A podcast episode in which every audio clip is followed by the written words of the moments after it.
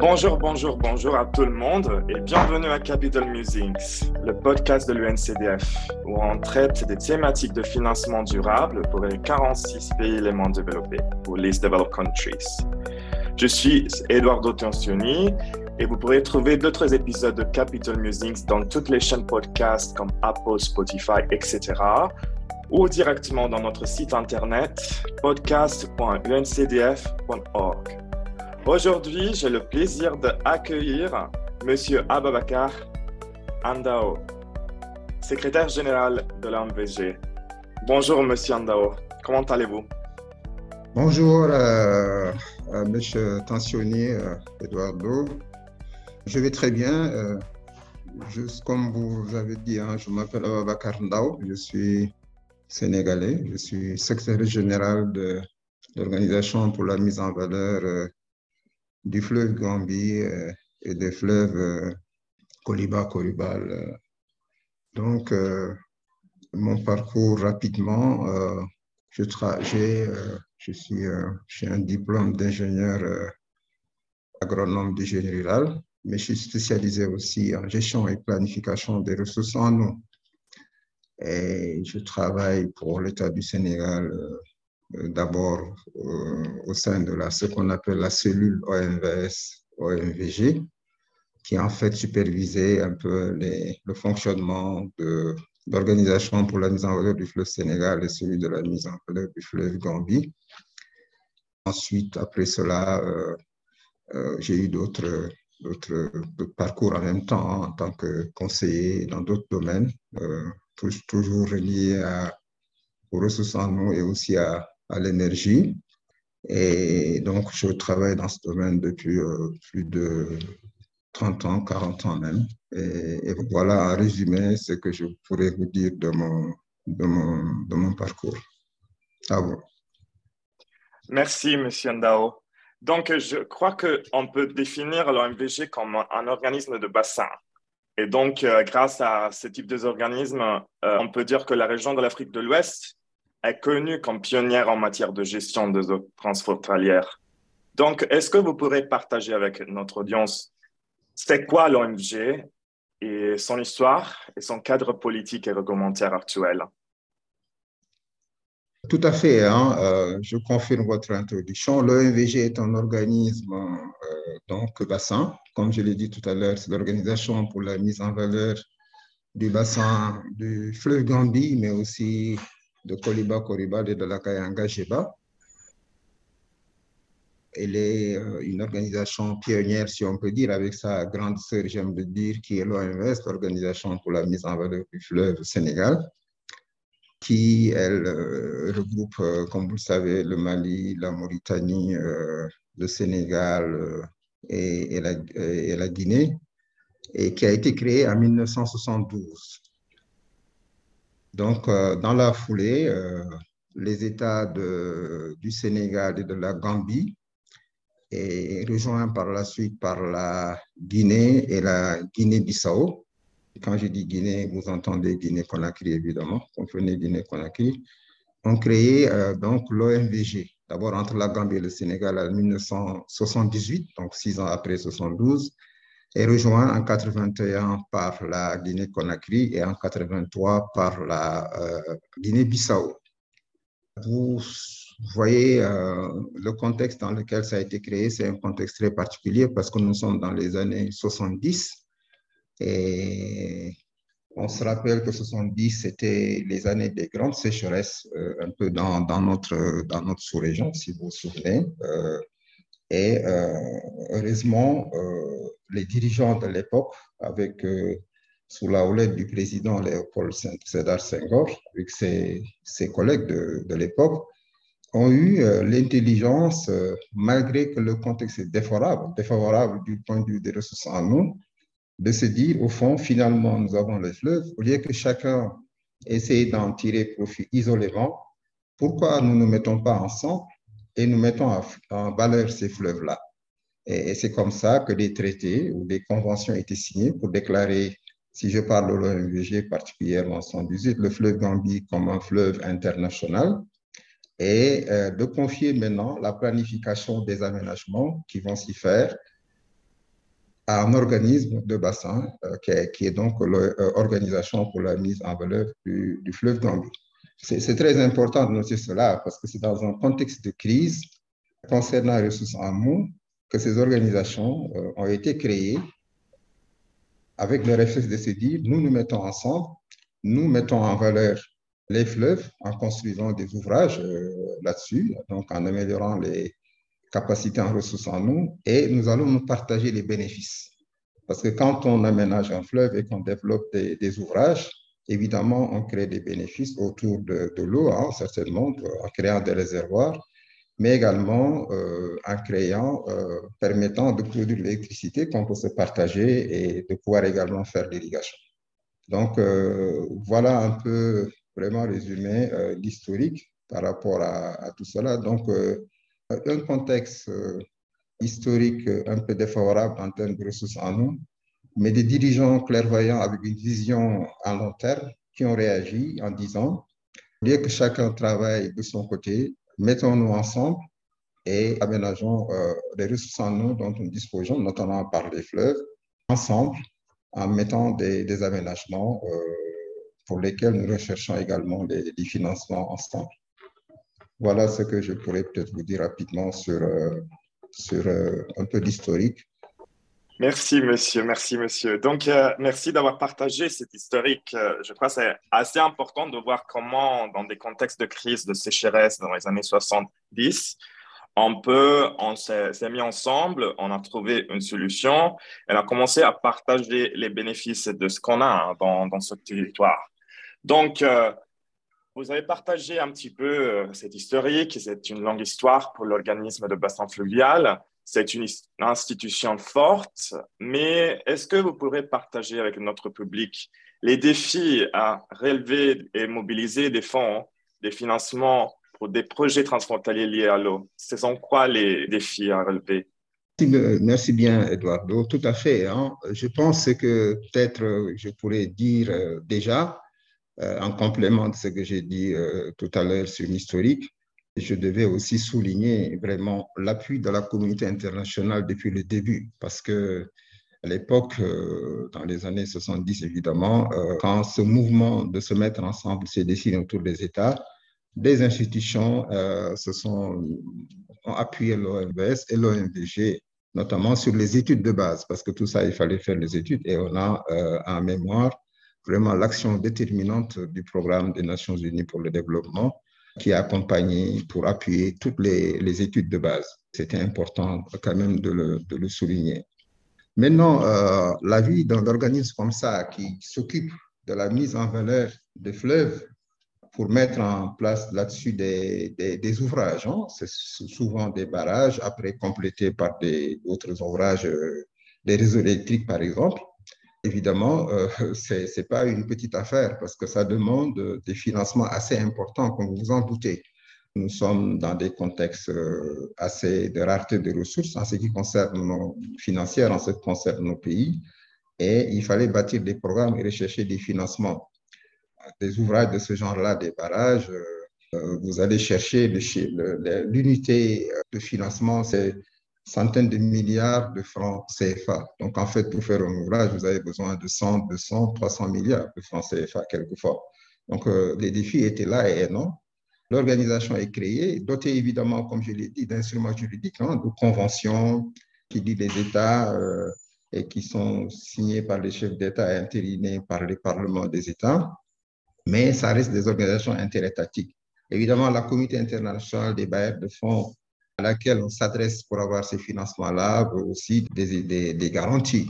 Donc, en général, ce qui s'est passé, le grand défi, c'est que l'organisation elle-même ne pouvait pas capter les financements directement et les agences financières demandaient toujours de passer par les États. Donc, en fait, tous les programmes qui ont été développés ont été financés à travers les États. C'est les États qui s'endettent, les États membres. Si c'est le cas de l'OMVG, c'est Sénégal, Gambie, Guinée-Conakry et Guinée-Bissau. Et ensuite, ces financements sont rétrocédés à notre organisation, à l'OMVG, pour mettre en œuvre les programmes et les ouvrages qu'on doit faire. Donc, vous voyez un peu, le défi est là, on est liés, très liés. à la capacité d'endettement en peu de ces pays-là, alors que ce qui est demandé, c'est un programme de mise en valeur qui ne s'arrête pas d'ailleurs, on le verra tout à l'heure par la suite, qu'aux ouvrages, hein, qu'aux grands barrages ou aux grandes infrastructures que nous faisons, mais qui devrait aussi s'adresser aux ouvrages, en tout cas aux infrastructures socio-économiques pour le bien-être des populations. Donc le défi est là, des besoins énormes en financement, un développement qui est là, qui n'attend pas, hein, des besoins de développement qui n'attendent pas, mais des mécanismes de financement non adaptés parce que ils sont pas, l'organisation ne peut pas lui-même capter les financements directement. Il faut passer par les États membres qui ont aussi leurs contraintes parce que nous, nous sommes en organisme régional, donc des projets régionaux, mais les États aussi non seulement ont la responsabilité de nous financer, mais aussi de financer aussi leurs propres projets nationaux. Donc, vous voyez un peu ce qui se passe, ce qui fait que quand on fait le bilan, on se rend compte que en matière d'avancement sur les projets, je peux dire c'est un peu lent, c'est pas la vitesse qu'on souhaite par rapport aux défis de développement que nous avons. J'emprunte le cas de l'OMVS parce que c'est plus illustrant, parce que c'est l'organisme de bassin le plus performant. Mais vous voyez, depuis 1972 jusqu'à présent, ils ont réussi à faire 4 ouvrages, Diama, Manantali, Félou et Gouina, avec un réseau électrique. Donc vous voyez, 1972 jusqu'à présent, ça fait 2002, ça fait 50 ans. Donc, en ce qui concerne l'OMVG, c'est encore plus long parce que nous, à part un projet de 17 milliards de francs CFA qui était la mise en valeur, gestion des ressources naturelles, qui était un projet assez modeste, financé par la BAD et la BID d'environ 17 milliards de francs CFA, le premier projet que nous avons d'envergure que nous avons mis en place, on le termine actuellement, on l'a débuté en 2018. C'est un projet de ligne de transport électrique, 1677 km de ligne, 225 kV à travers les 4 États, avec 15 postes haute tension, moyenne tension. Mais c'est un projet qu'on est en train de terminer. Pour vous dire, nous avons aussi maintenant réussi aussi à avoir le financement pour un ouvrage, un barrage, qui s'appelle le barrage de Sambangalou, qui sera à Kédougou, et le réservoir sera en grande partie au Kédougou au Sénégal, le réservoir en grande partie en Guinée. On vient d'avoir le financement et on devrait lancer les travaux normalement au plus tard au début de l'année 2023.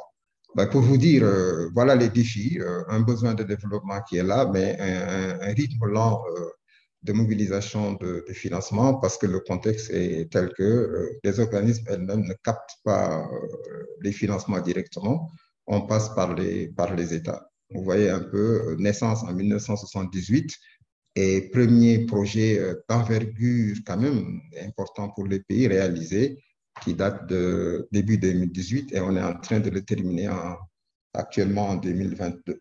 En séquence l'OMVG, sur l'OMVS, je vous ai dit rapidement aussi le rythme, parce que j'ai pris l'exemple de l'OMVS, parce que c'est quand même l'organisme un peu le plus performant, mais malgré cela, on se rend compte que le rythme est un peu lent. Voilà un peu les défis, des besoins énormes de financement et des contraintes à ce qui concerne la capacité aussi d'endettement aussi des États membres.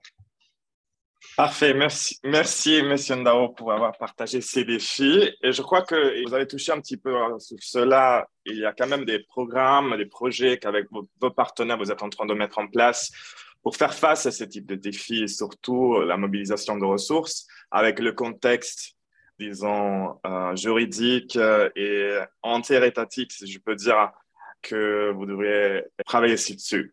Donc, est-ce que vous pouvez parler un petit peu de Blue Peace et le partenariat entre OMVG et les partenaires de Blue Peace comme DDC, UNCDF et GWH et nous faire part de vos observations et des leçons apprises, en particulier du point de vue de travail effectué dans le cadre de la phase de renforcement des capacités? Tout à fait. Hein. Donc, vous avez vu, hein, on a parlé des défis. Défi énorme. On a dit aussi, vous avez aussi compris que notre mission est une mission de mise en valeur, mais qu'on est très concentré jusqu'à présent sur les grands ouvrages. Et quand on parle de mise en valeur, évidemment, il faut que ce soit une mise en valeur qui bénéficie directement donc aux populations dont les besoins ne se limitent pas simplement à des réseaux de transport, d'électricité ou des choses comme ça. Il faut dire également qu'on avait quand même aussi la confiance des partenaires au développement, parce que dans notre projet dont je vous ai parlé tout à l'heure, le système de lignes de transport, on n'avait pas moins de 8 bailleurs de fonds, dont la Banque mondiale, la BAD, BI, Fonds cohésiens, KFW, évidemment l'AFD également. Donc ça vous met un peu, donc il y avait une confiance, mais surtout des financements, comme j'ai dit, publics, avec toutes les contraintes qu'on a soulignées. Donc maintenant, Blue Peace, hein, qui en fait promouvoit l'eau comme catalyseur de paix, et évidemment nous permet également, avec nos partenaires, de pouvoir avoir une autre expérience complémentaire qui permet justement de répondre aux besoins qui sont devant nous en matière de financement, qui sont des financements très, très diversifiés. Ce n'est pas uniquement des questions de financement d'ouvrages, hein, mais comme je l'ai dit aussi, d'infrastructures socio-économiques qui bénéficient directement aux populations. Venir en réponse également à des défis contemporains qui sont là, qui sont les défis, comme vous le savez, de l'immigration clandestine, les défis de l'emploi et tout simplement les défis de bien-être en milieu rural. Donc en fait, nous avons eu la chance aussi d'avoir participé sous la houlette du ministre sénégalais de l'époque de l'eau, de l'hydraulique et de l'assainissement de l'époque, au panel de haut niveau sur l'eau et la paix. Et donc, nous avons suivi pas à pas cela. Moi-même, j'étais le conseiller du ministre. Et on a vu là une opportunité avec nos amis, évidemment, de la DDC, de Geneva Water, GWH, et puis ensuite plus tard de l'UNCDF. Et nous avons essayé ensemble de voir comment aborder ces questions pour donner plus de capacité d'absorption de financement à l'OMVG, et peut-être aussi faire en sorte que l'OMVG puisse bénéficier directement de financement. Évidemment, cela demandait un certain nombre de choses, hein, de capacités à développer. D'abord, il fallait qu'on ait un programme commun, un programme, disons, transfrontalier commun aux quatre pays, mais qui n'adresse pas uniquement les grandes infrastructures, mais qui s'adresse aux problématiques des populations, notamment en matière d'électricité rurale, mais aussi d'irrigation, également aussi de désenclavement, d'organisation socio-économique à la base. Et là, on a vraiment eu l'opportunité d'avoir UNCDF comme organisme partenaire, hein, qui nous aide un peu comme organisme partenaire. Donc, on est en train d'adresser cela. En relevant, comme vous le dites, 3 défis. Il faut qu'on renforce nos capacités pour cela, parce qu'on va s'adresser directement à la communauté internationale et aussi à d'autres types de bailleurs, hein, qui sont peut-être des bailleurs un peu plus commerciaux ou privés. Et on avait besoin d'abord, d'avoir un programme commun, ça je l'ai dit, qui est le plan directeur de développement intégré qu'on est en train de terminer, hein, avec UNCDF comme agence d'exécution et le gros bureau d'études, hein, qui sont avec nous. Mais il fallait également qu'on adapte notre arsenal juridique et institutionnel. Et parce qu'il y a peut-être des choses à améliorer de ce point de vue-là. Et ça a fait l'objet d'un lot spécial en termes d'études. Et je pense qu'on est accompagné par l'UICN pour cela, pour qu'on regarde comment compléter ou en tout cas adapter notre, nos textes juridiques et notre système institutionnel pour pouvoir capter directement des financements. Et notre volet aussi, c'est toute une assistance technique qui nous permettra de pouvoir avoir les capacités également d'exécution de projets diversifiés. Parce que jusqu'à présent, on a fait un projet à la fois, soit on fait l'énergie, qui a fait un barrage, ainsi de suite.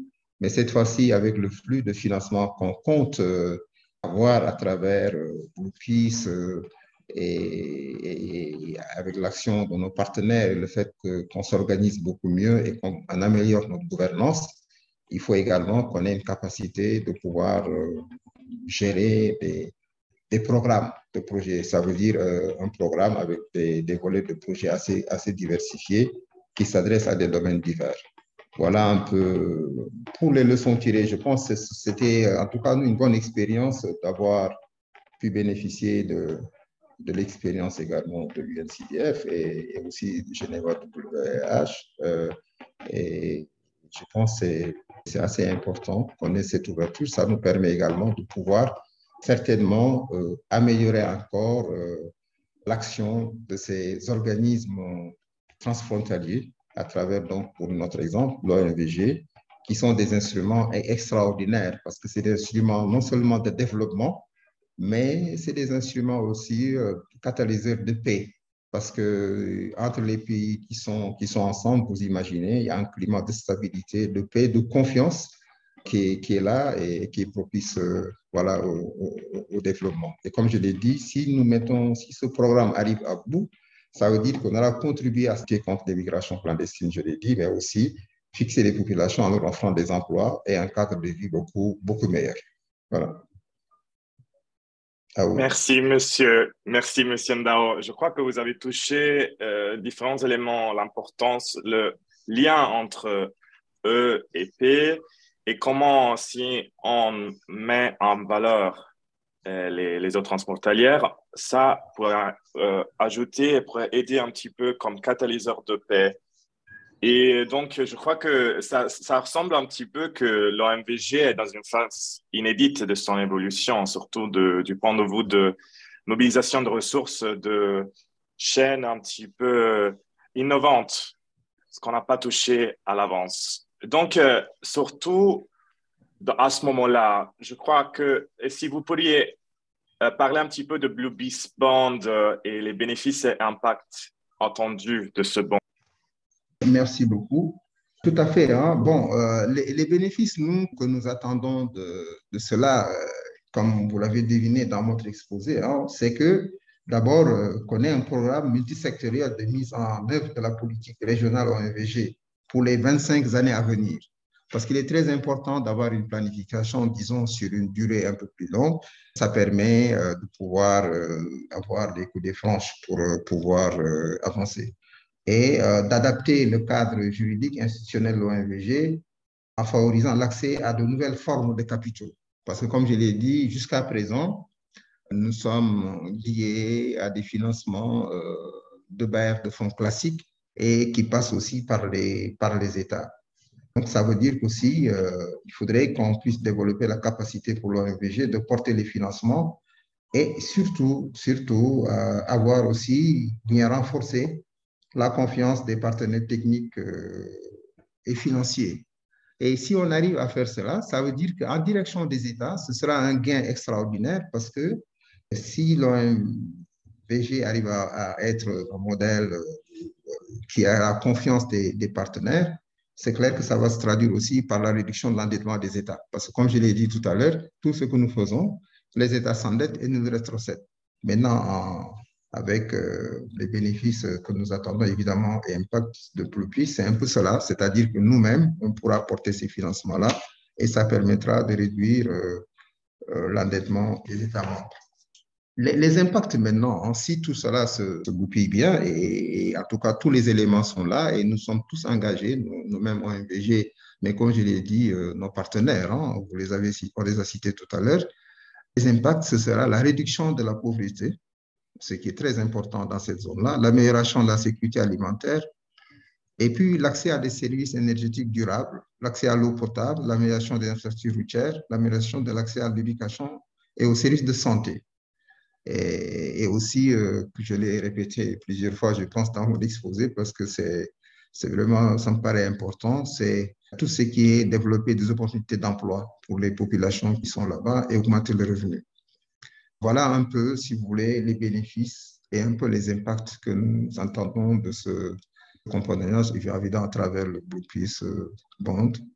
Ces attentes-là que nous avons, et nous pensons que les instruments sont en train d'être, les bons instruments sont en train d'être mis en place pour qu'on y arrive. Merci, monsieur. Et donc, c'est quoi votre vision pour l'OMVG?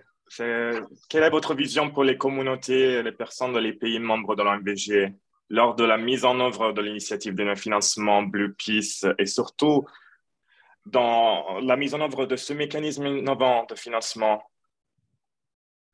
Bon, tout à fait. Hein. La vision, c'est qu'à travers cela, qu'on réalise notre mission de base. Hein. Je l'ai dit à travers tout l'exposé, c'est vraiment la mise en valeur des ressources en eau au bénéfice des populations. Ça veut dire qu'on arrive à faire en sorte que ces populations puissent accéder au véritable développement qui se traduit par des infrastructures socio-économiques adaptées et aussi par une fixation de la population et trouver un emploi et un bien-être.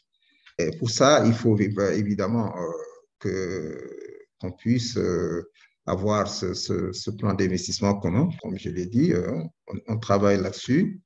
On ait un mécanisme de financement non seulement pour les grands projets, mais aussi pour les projets de taille modeste qui nécessitent quelquefois aussi des subventions d'investissement, parce qu'il faut que les populations elles-mêmes puissent créer des petites et moyennes entreprises et prendre en charge leur développement.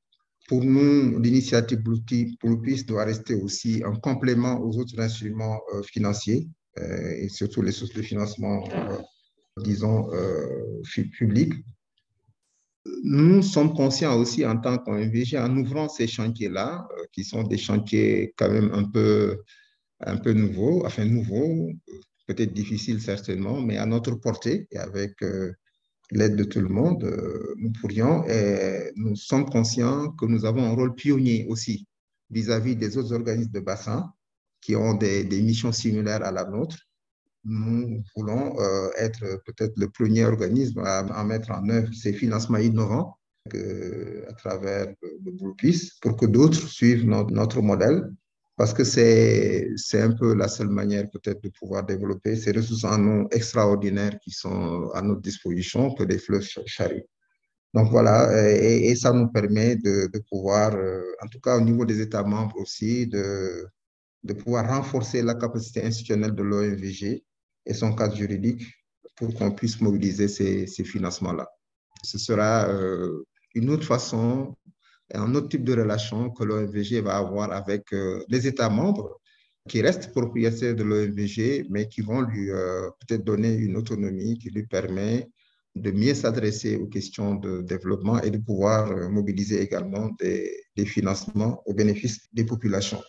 Maintenant, nous comptons évidemment sur nos partenaires parce qu'il faut que l'aventure se termine bien, parce que j'ai dit, bon, c'est bien de mettre en place tous ces instruments-là, mais ce que nous voulons, c'est que notre plan d'investissement commun soit financé. Il faut que notre initiative continue jusqu'à ce qu'on présente le plan d'investissement commun sur les marchés financiers et offrir aux investisseurs internationaux vraiment une nouvelle opportunité d'investissement à impact régional et multisectoriel, et pour faire face aux fléaux actuels qui sont l'immigration clandestine et la quête d'emploi pour les jeunes. Merci, monsieur Ndao. Donc, vous avez un petit peu touché sur cela, mais je voudrais un petit peu réfléchir un peu plus avec vous sur cet aspect très important. Donc, sur la base de l'expérience de l'OMVG, tout au long de cette aventure dont on a parlé avec Blue Peace et d'autres, qui a débuté il y a 3-4 ans, quel serait le message, quelle serait la recommandation que vous enverriez ou donneriez aux autres organismes de bassin fluviaux dans le monde? Bon, sur la base, en tout cas, de notre expérience, nous pensons que la voie que nous ouvrons avec nos partenaires à travers donc, Blue Peace, nous pensons que les autres organismes devraient emprunter cette voie-là. Parce que comme je l'ai dit, hein, au début de mon propos, j'ai fait référence à l'OMVS exprès, parce que d'abord, je connais l'OMVS, mais ensuite, c'est l'organisme de bassin qui est le plus, en tout cas en Afrique ici, le plus performant, je pense même à travers le monde, hein, disons en Afrique, très, très performant mais qui jusqu'à présent fait face à des défis en termes d'accélération de son programme de développement. Donc, en ouvrant cette nouvelle façon d'aborder ces questions-là, nous pensons que nous allons accélérer le rythme de financement des projets au bénéfice des populations, et c'est une voie aussi que les autres devraient emprunter, parce qu'en fait, on a une mission de mise en valeur. Évidemment, bon, notre expérience peut-être permettra aux autres, hein, avec les leçons qu'on a tirées et avec le contexte qu'on a connu, parce qu'en fait, peut-être les délais se sont un peu allongés à cause de ce que vous savez. On a quand même tout ce qu'on avait prévu. Nous n'avions pas l'hypothèse, évidemment, du Covid, hein, comme vous le savez. Dans cela, ça nous a un peu ralenti, mais pas arrêté. Et je pense que les autres organismes de bassin bénéficieront peut-être d'un environnement beaucoup plus clément et pourront aller le plus vite possible. Parce que la mission de ces organisations, en général, quand vous regardez, c'est toujours mise en valeur. Jusqu'à présent, la mise en valeur a été comprise par l'ensemble de ces institutions-là, hein, des organismes de bassin, par mettre en place de grosses infrastructures telles que des barrages. Quand vous regardez partout, c'est des programmes de barrages, ce qui est une bonne chose, hein. Barrages, infrastructures et grandes infrastructures. Mais il est temps que le développement soit mis aussi à la portée directement des populations en répondant à leurs besoins et avec des mécanismes de financement innovants, souples, adaptés et qui permettent d'avoir une accélération de ce développement-là. Je pense que c'est une voie qu'emprunteront certainement les autres organismes de bassin, en tout cas d'Afrique. Merci, Monsieur Ndao. Et donc, est-ce qu'il y a un dernier message que vous voulez partager avec notre public sur l'importance de la mise en valeur de tous ces aspects que vous avez partagés? Est-ce qu'il y a un dernier message avant qu'on conclue? Nous souhaitons que le public peut-être s'intéresse certainement déjà à nos activités, mais s'intéresse un peu plus, parce que nous sommes aussi souvent des organismes qui, peut-être du point de vue de la connaissance par le public, nous ne sommes pas peut-être toujours très bien connus, parce que c'est normal, hein. En général, les gens sont dans leurs états et ce sont des projets nationaux qui sont les projets les plus connus. Mais notre impact sur le développement des pays est énorme, et nous pensons que ce serait bon que le public continue de nous supporter un peu plus pour qu'effectivement qu'on puisse relever encore les défis. Parce que tout ce que nous le faisons d'abord ensemble entre les États, ce qui est extrêmement important, parce que ça permet de créer des climats de paix, de confiance, de concertation, mais ça a un impact direct aussi sur les grands secteurs du développement de chaque pays. Donc en fait, et notre avantage également, c'est que c'est des engagements très forts que les pays ont à travers nos programmes. Quand vous l'avez vu, hein, OMVS, on parle de 50 ans d'existence, OMVG, 42 ans d'existence. Ça veut dire aussi on transcende encore le temps, et c'est des engagements que les États ont pris malgré n'importe quel changement qui se fait au niveau des États. Toujours, en tout cas, nous sommes là.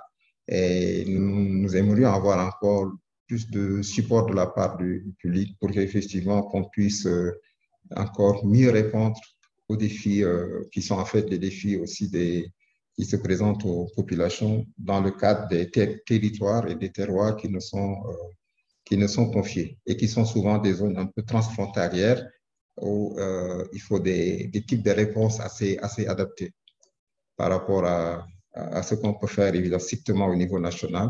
Nous avons, quand vous avez par exemple des communautés qui bordent le fleuve, qui ont les mêmes problèmes, mais qui sont dans deux pays différents parce que simplement celui-là est à droite du fleuve et l'autre est à gauche, vous comprenez qu'il faut des types aussi d'approches assez particuliers. Et là, ça fait partie de l'ambition de pouvoir créer les conditions de développement de ces zones-là.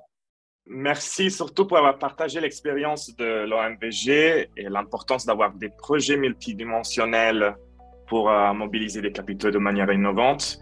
Donc, partager les bénéfices avec les communautés touchées. Et je voudrais donc vous remercier encore pour être là, et vous remercier aussi notre public pour avoir entendu Capital Musings, le podcast de UNCDF, où on traite des thématiques de financement durable pour les 46 pays les moins développés. Et donc, je vous remercie et à la prochaine. Je vous remercie, vous m'avez donné l'opportunité de parler au public. Je remercie le public également aussi de nous avoir écoutés. Et vraiment, merci beaucoup pour cette opportunité que nous avons offerte pour parler de l'organisation pour la mise en valeur du fleuve Gambie. Mais comme je l'ai dit, c'est le fleuve Gambie, le fleuve Koliba-Corubal et la Kayanga-Géba. Merci beaucoup.